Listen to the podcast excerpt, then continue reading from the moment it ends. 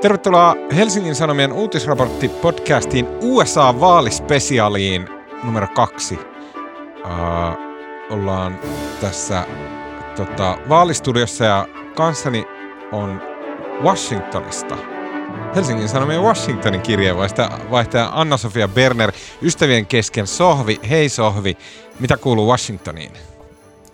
Hei Tuomas, ähm, täällä on äh, aika jännittävät päivät ollut takana, mutta nyt aurinko paistaa ja on vielä melkein helle lukema. Mistä johtuu se taika?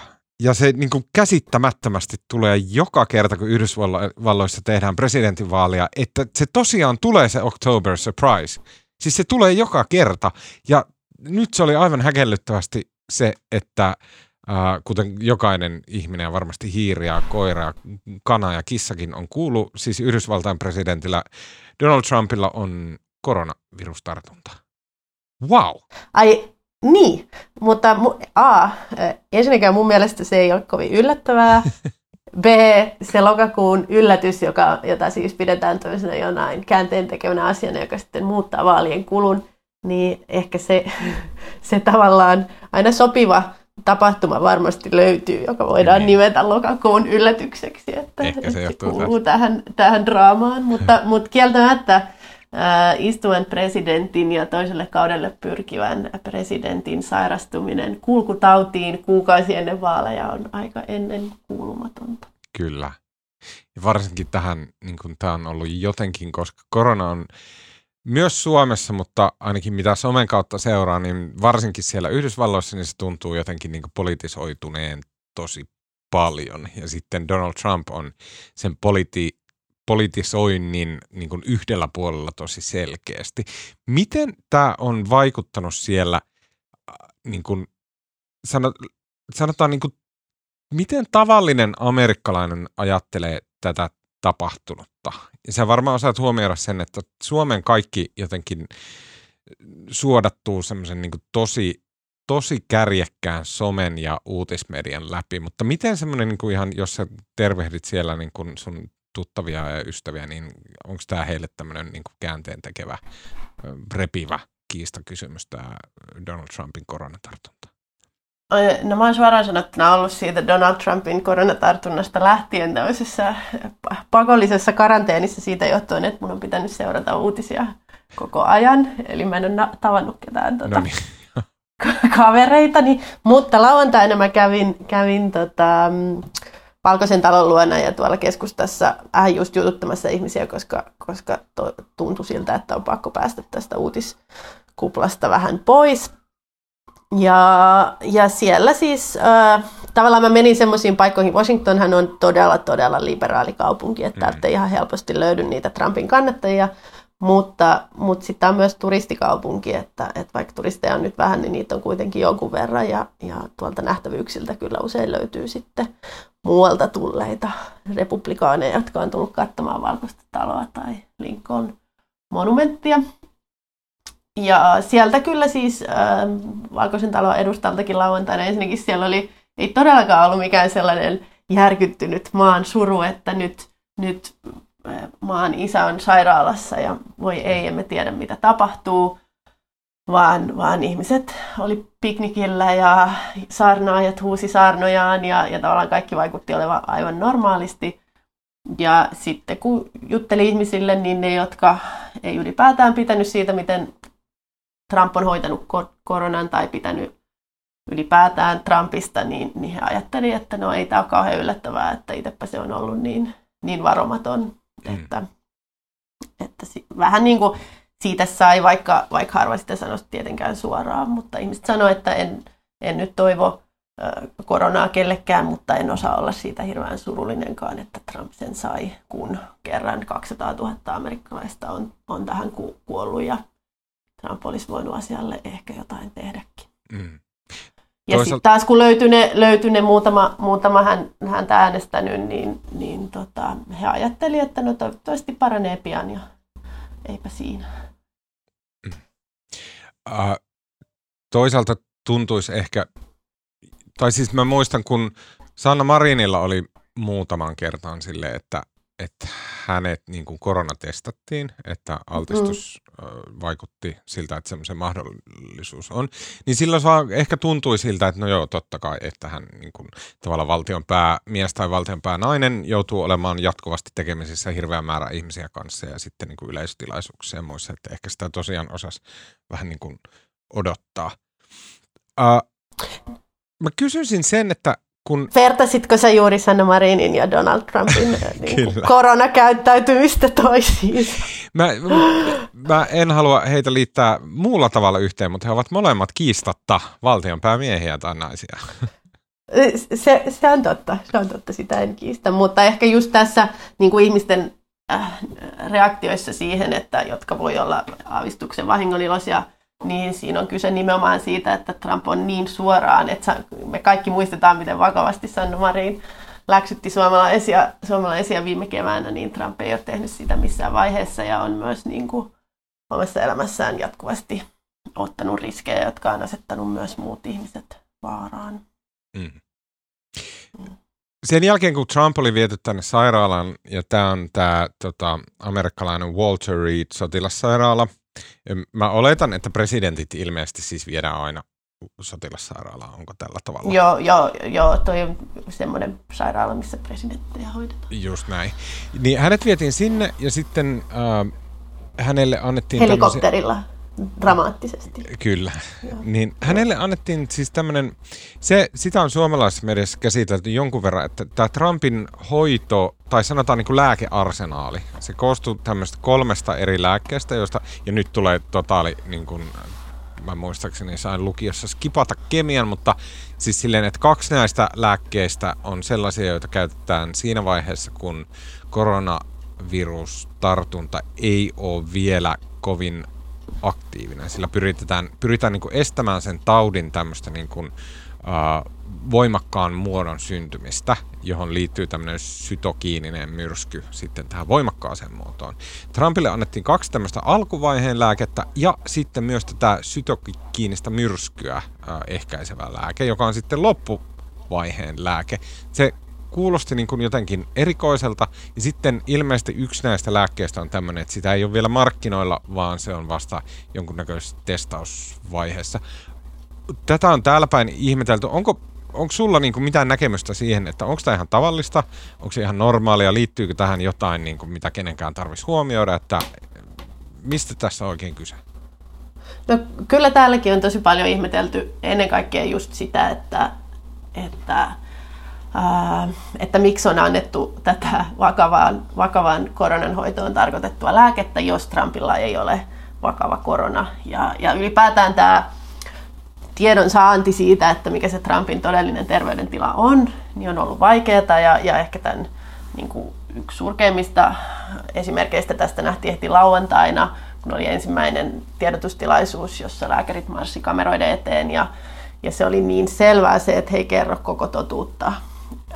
Että hänen lääkäreiltä kysyttiin, että, että onko Trump missään vaiheessa tarvinnut lisähappea. Ja sitten se lääkäri koko ajan vastasi hymyillen, että aivan oikein, presidentti ei tällä hetkellä tarvitse lisähappea. Ja Kyllä. sitten ne kysyivät, mutta, mutta onko hän jossain vaiheessa tarvinnut? Hän ei ole tänään koko päivänä tarvinnut. Ja, ja sitten seuraavana päivänä sama lääkäri tuli ja myönsi, että kyllähän sitä oli Trumpille annettu. Eli tässä on ylipäätään ja monia muitakin asioita ei kerrota. Esimerkiksi eilen ennen sitä Trumpin kotiuttamista niin oli tiedotustilaisuus, jossa kysyttiin, että onko Trumpilla keuhkokuume. Siihen ei vastattu. Ja, ja tavallaan näistä kaikista niin kuin se kantava linja tuntuu olevan, että kerrotaan niin kuin presidentin terveydentilasta hyviä uutisia ja sitten huonoja uutisia. Miten se, osaatko, osaatko vastata siihen, että miten se menee Amerikassa, kun Suomessahan niin kuin jopa ihan hallituksen lähellä työskentelevät ihmiset, he on usein viranomaisia ja viranomaisilla on niin kuin, ähm, heillä on niin kuin lain säätelemä velvollisuus. Virkavastuu. Virkavastuu ja velvollisuus niin kuin, ei suoraan hallitukselle eikä poliitikoille, vaan silleen niin kuin yleisölle. Onko Yhdysvalloissa, onko siellä niin kuin sama meininki onko ne lääkärit niinku viranomaisia, jotka palvelee presidenttiä, oli presidentti kuka vaan? Vai onko he nimenomaan Trumpin niin kuin määräämiä tai jotenkin Trumpin hallituksen ää, niin kuin lääkäreitä, jotka sitten tavallaan ottaa käskynsä Trumpilta, eikä jostain niin kuin ylevämmästä lainkirjaimesta tai tällaisesta? No tämä lääkäri, joka on eniten ollut julkisuudessa, on nimenomaan Trumpin oma henkilääkäri, ää, Sean Conley. Ja, ja tota, hän on siis Trumpin palkkaama ja, ja on niin kuin Trumpin oma lääkäri, mutta ymmärtääkseni hänelläkin kuitenkin on, hän on, hän on sotilastaustainen ja ymmärtääkseni hänellä myös pitäisi olla jonkunnäköinen vastuu kansalaisille ja, ja aika tarkka hän on ollutkin siinä, ettei hän niin kuin suoraan valehtele mm. tota, yleisölle, että se on just ollut sitä, että, että jätetään sitten vastaamatta. Et, et kyllä niin kuin se, se yleissentimentti täällä on, että ihmisillä on oikeus tietää ja niiden kuuluu tietää, mikä on presidentin terveydentila. Mm. Sen jälkeen, kun Trump oli ollut siellä hoidossa, oli ilmeisesti tämän lääkityksen saanut aloittaa, niin sitten hän teki tämmöisen äh, niin kuin pikkumutkan limusiinissaan. Kävi heiluttelemassa limusiinin ikkunasta kannattajilleen, jotka olivat leiriytyneet siihen äh, Walter Reed sotilassairaalan lähelle. Tästä tuli iso uh, uutinen myös täällä Suomessa. Se oli, jopa, se oli se kuulosti omituiselta, koska se oli Yleisradion radio uutislähetyksen pääuutisena, että Trump on lähtenyt limusiinilla liikkeelle.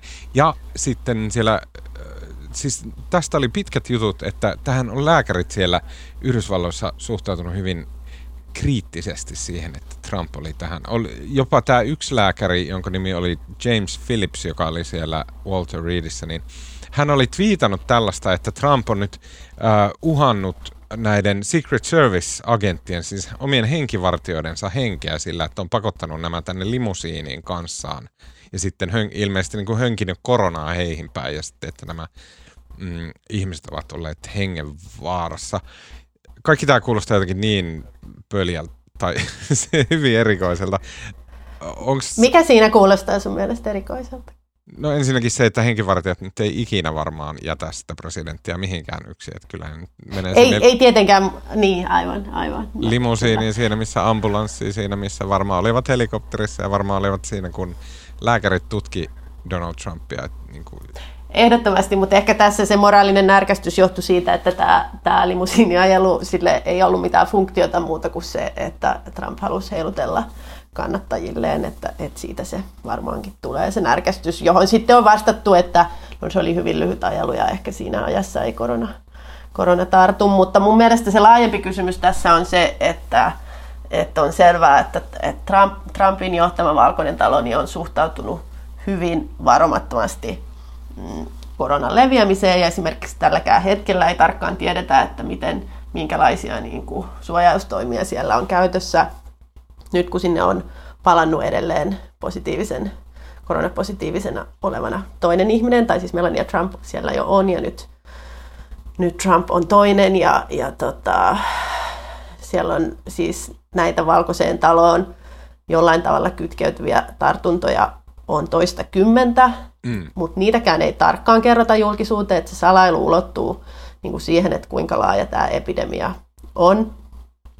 Ja, ja Valkoisessa talossa on niin kuin iso henkilökunta, että mi- miten heitä suojataan nyt tartunnoilta. Ja tavallaan just se, että tämä on tarttuva tauti, niin siitä on niin kuin vaikutuksia laajalle. Ja esimerkiksi kolme Valkoista taloa seuraavaa toimittajaa on sairastunut. Yksi niistä oli New York Timesin toimittaja, joka kertoi, että nyt hänen vaimollaankin on korona.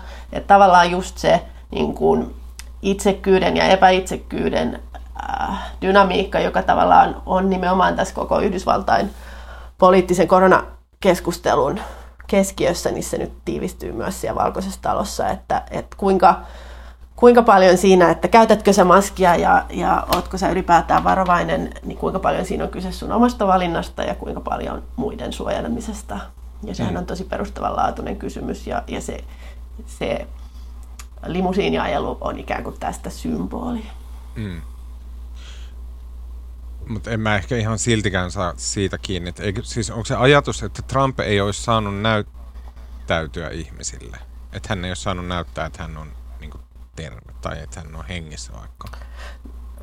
No Vai? ehkä se, niin, niin toi on ihan hyvä pointti. Siis että on, on myös ehdottomasti siis aivan liiallista pöyristystä, mutta mä vaan yritin selittää sitä niin kuin pöyristymisen taustaa, joka on se, että, että ihmiset on oikeasti saanut sen koronan ää, niin kuin valkoisesta talosta. Uh, Onko tässä tänne asti somen viraaliutta pitkin levisi semmoinen videopätkä, missä Trump on sitten saapunut valkoiseen taloon ja sitten hän, äh, hän ennen kuin menee sisälle valkoiseen taloon, hän pysähtyy niin kuin valokuvaajille, että hänestä saa ottaa kuvia, hän näyttelee peukkuja ja näin.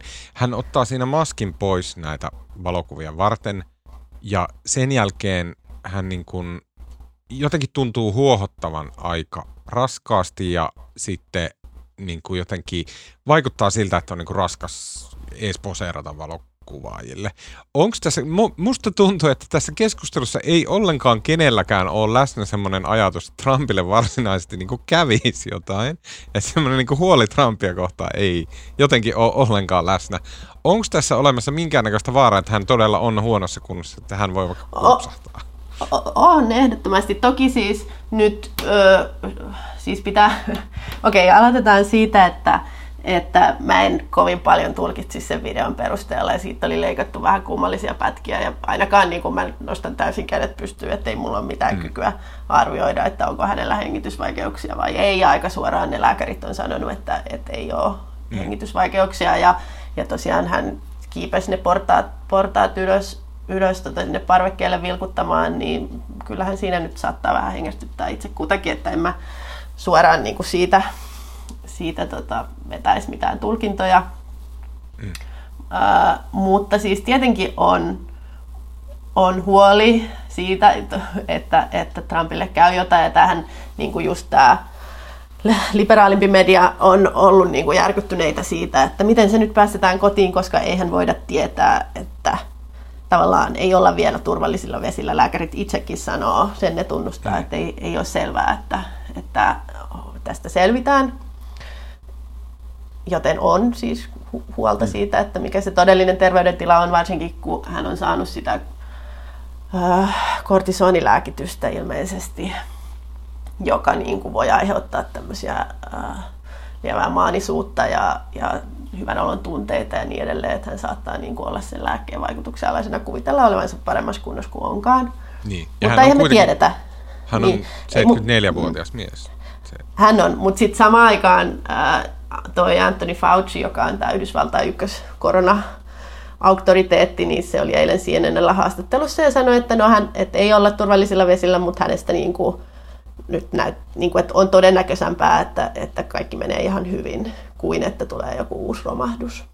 Mutta käytännössä tää, nämä lähipäivät on nyt kriittisiä. Sitäkään ei ole kerrottu tosiaan, että koska Trump on sairastunut, joten me ei pystytä tarkkaan laskemaan, että koska on se noin 7-10 päivän hetki, jolloin mahdollinen takapakki sitten iskee, jos iskee. Kyllä. Miten, miten tämä nyt sitten niin kun mä tarkoitan, ei sille niin konkreettisesti, mä en tarkoita sitä, että oikeasti, konkreettisesti, vaan silleen niin kuin strategisesti, miten tämä vaikuttaa vaalikampanjaan. Eli muuttuuko ihmisen mielikuva Trumpista nyt, korostuuko koronan ja koronahoidon merkitys nyt, ja siitähän tavallaan on aika yksimielistä, että, että Trump ei kovin hyvin ole sitä hoitanut, mitä kaikkea tämä tekee sille niin kuin vaalitaistolle Yhdys, Yhdysvalloissa?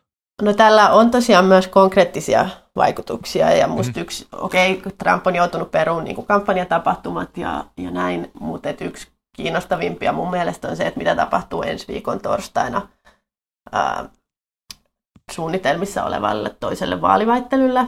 Et mm. Just tänään tuli tieto, että Trump sanoi, että hän suunnittelee, että hän osallistuu siihen, mikä tuntuu niin paikan päällä Miamiissa, mikä tuntuu ihan käsittämättömältä siis ka- kaikkien karanteenisääntöjen mukaan, että vaikka hän kuinka toipuisi, niin eihän niin ensi viikon torstaina hänen ei pitäisi olla pois karanteenista ja väittelemässä Joe Bidenin kanssa. Et se on mm. niin yksi kysymys, että mitä sillä väittelyllä nyt tapahtuu. Mutta sitten strategisesti niin monet arvioivat, että tässä olisi voinut olla sellainen tilaisuus, että, että Trump olisi voinut vähän niin kuin Boris Johnson – oman sairautensa jälkeen, niin olisi voinut sitten olla että jotenkin entistä empaattisempi ja jotenkin kääntää, että joo joo, kyllä korona onkin vakava juttu ja, ja nyt ymmärrän ja, ja otan osaa kaikkien suruun ja näin. Mutta tästähän ei ole siis minkäänlaisia, minkäänlaista esimerkkiä, että, että nyt on eilen ja tänään nähty, että, että hän jatkaa ihan sillä samalla koronaa vähättelevällä linjalla kuin tähänkin asti. Ja tähän asti se ei ole toiminut, että hän on niin kuin, syvästi tappiolla kallupeissa, mikä ei tarkoita, että hän häviää vaalit, mutta, et, mutta et ei se kovin hyvältäkään hänelle näytä. Pystyykö sä yhtään asettuun niin kun, tavallaan Trumpin kannattajien nahkoihin? Et pystyykö sitä ajattelemaan niin päin, että mitä Trump tai hänen vaaliorganisaationsa ajattelee niin kun tästä koronatartunnasta ja sitten Trumpin kannattajista? Ja jos, jos niin kuin karrikoidusti ajattelee, että Trumpin kannattajat on sitä mieltä, että jos vastakkain on niin kuin korona ja sanotaan talous tai kokoontumisen vapaus, niin sitten mieluummin talous tai kokoontumisen vapaus ja sitten niin kuin unohdetaan se korona. Niin no miten... kysymyshän, niin, niin. Kysymys toki on, että onko ne vastakkaiset. Ja, ja niin ei välttämättä ole, mutta jotenkin mm. varmaan, tai siis tuntuisi, että Trump ja Trumpin or, niin kuin kampanjaorganisaatio, niin että he jotenkin viestii tässä niin kuin sille omalle porukalleen.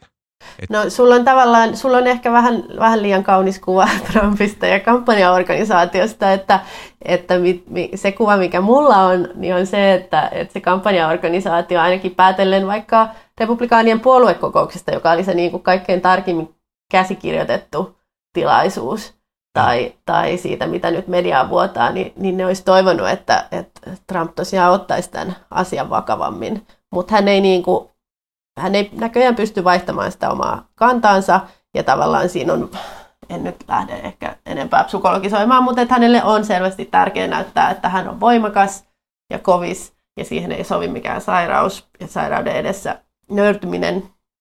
Ja tämä on sitten varmaan osittain se, mikä, mikä vetoaa niihin kannattajiinkin, että höpö, höpö kaiken maailman pikkuflunssia, että, mm. että, että, että ei nyt pidä mennä niistä paniikkiin. Että tämähän se logiikka jotenkin on, mutta se ei tosiaan välttämättä ole mikään hyvä kampanjastrategia. Että tällä hetkellä se vaikuttaa todella huonolta kampanjastrategialta. Okei, sitten toinen highlight, mikä tulee tällä viikolla, on tämä tota, varapresidenttiväittely. Mike Pence ja Kamala Harris äh, kohtaavat tämän viikon, no torstaina Suomen aikaa. Se nyt ei varmasti yhtä odotettu ole kuin tämä ensimmäinen presidenttiväittely, eikä mutta onko tämä semmoinen, onko sillä, sillä mitään väliä tällä väittelyllä? Kannattaako se katsoa? No mun mielestä se kannattaa katsoa, jos ei muuten, niin, niin tota, vi- viidearvona, koska siinä tosiaan, niin kuin mä ehkä viime viikollakin sanoin, niin kohtaa kaksi tosi erilaista Yhdysvaltoja, ja se on varmasti paljon hallitumpi tilaisuus kuin se viime viikon Trump Biden niin Pence ei vaikuta että, siltä, että se rupeaa sekoilemaan. Ei, että jos, jos, halutaan, jos haluaa nähdä sellaisen niin kuin normaalin poliittisen väittelyn, niin sitten se kannattaa katsoa. Jos ei jaksa, vaan työllistyy niistä kuoliaksi, niin sitten ei ehkä kannata katsoa. Että, että mä oletan, että se on vähän tylsempi kuin, kuin tämä viime viikon väittely, mutta siinä voi tosiaan tulla paremmin esiin nämä, nämä tota, poliittiset, oikeat poliittiset erot. Ja, ja moni varmaan odottaa kyllä kiihkeästi sitä, että miten entinen syyttäjä, entinen yleinen syyttäjä Kamala Harris painaa, mm. painaa sitten päälle. Mä, mä oon paljon lukenut tästä Kamala Harrisista, mutta mä en ole varmaan ikinä nähnyt häntä edes videolla silleen puhumassa. Onko hän, minkä, onko oh. hän niinku semmoinen tulenpalava oraattori vai minkä tyyppinen hän on? Hän on ehkä, äh, on, pystyy, ehdottomasti voi laittaa sen niin kuin syytteenvaihteen päälle, mutta sitten hän on myös vähän sellainen, äh, äh, mun mielestä aavistuksen teennäinen välillä, ja sitten, tämä on nyt täysin henkilökohtainen mielipide, ja sitten semmoinen niin kuin vähän nonchalantti, että, että jotenkin, äh, miten mä nyt kuvaisin, no, no, no katsokaa, mutta siis se, että et, et, vähän sellainen niin kuin ironisen viileä myös välillä. Okei. Okay. Uh, tota, bonuskysymys. Tällä viikolla nimittäin Yhdysvalloissa tuli jotakin vielä häkellyttävämpiä uutisia. Uh, siellä vuodettiin tämmöinen ääninauha puhelun, puhelunauhoita, jossa uh, ensimmäinen nainen Melania Trump tunnusti vihaavansa valkoisen talon joulua ja joulukoristeluita onko tämä kuinka iso uutinen ollut tällä viikolla no se, Yhdysvalloissa? Se, se, se, oli tavallaan semmoinen normaali Trumpin aikakauden uutinen, mutta kun se tuli just ennen tätä koronavirustartuntaa, niin se kyllä hautautui kaiken alle. Se oli ihan mahtavaa. Mä sillä kyllä mäkin varmaan vihaisin, jos mun pitäisi niin olla kiinnostunut Valkoisen talon joulukoristeista. Mutta se, se laajempi poliittinen konteksti tässä on se, että, että Trumpin yksi kampanjateemoista on se, että Yhdysvalloissa on jotenkin so, käynnissä sota joulua vastaan. Mitä ei niinku sopinut, tai sopinut siihen, että on War on Christmas. Että... Tämä kuulostaa siltä, ja Trevor Noah sanoi Daily Showssa, niillä oli pitkät pätkät tästä, mutta tämä kuulostaa siltä, että, niinku, että, että Foxilla on niin iso kognitiivinen dissonanssi siitä, että Trumpin vaimo vihaa joulua, kun ne on käyttänyt viimeiset sille 20 vuotta sotimalla joulun puolesta. Kyllä. Et, et, ne ei pysty koskemaan tähän aiheeseen. Että se on tavallaan niin kuin konservatiivien onni, että tämä hautautui tämän tota, Trumpin korona alle. E, joo, en usko, että Melanian jouluvihaaminen nyt olisi muuttanut kenenkään mieltä, mutta siinä oli tämmöistä kyllä hauskuutta siihen nähden, että, että miten tämä tämä just tämä valitus, että kun ei voi enää sanoa edes hyvää joulua, vaan pitää sanoa happy holidays ja niin. jotain, niin, niin se on War on Christmas. Ja, tota, ja sitten tässä on toki tämä ensimmäisten naisten niin kuin, taakka, että, että Hillary Clinton kuuluisasti sanoi sano 90-luvulla ollessaan presidentin puoliso, että hän ei sitten aio vaan leipoa jotain keksejä. Niin, niin tota, tämä joulukoristeisiin ja kekseihin ylimielisesti suhtautuminen, niin se ei, se ei sovi ensimmäisille naisille. Juuri näin. Okei, hei, äh, siinä kaikki tältä erää. Kiitos Anna-Sofia Berner. Kiitos Tuomas. Minun nimeni on Tuomas Peltomäki ja me kuullaan taas näissä verkeissä ensi viikolla.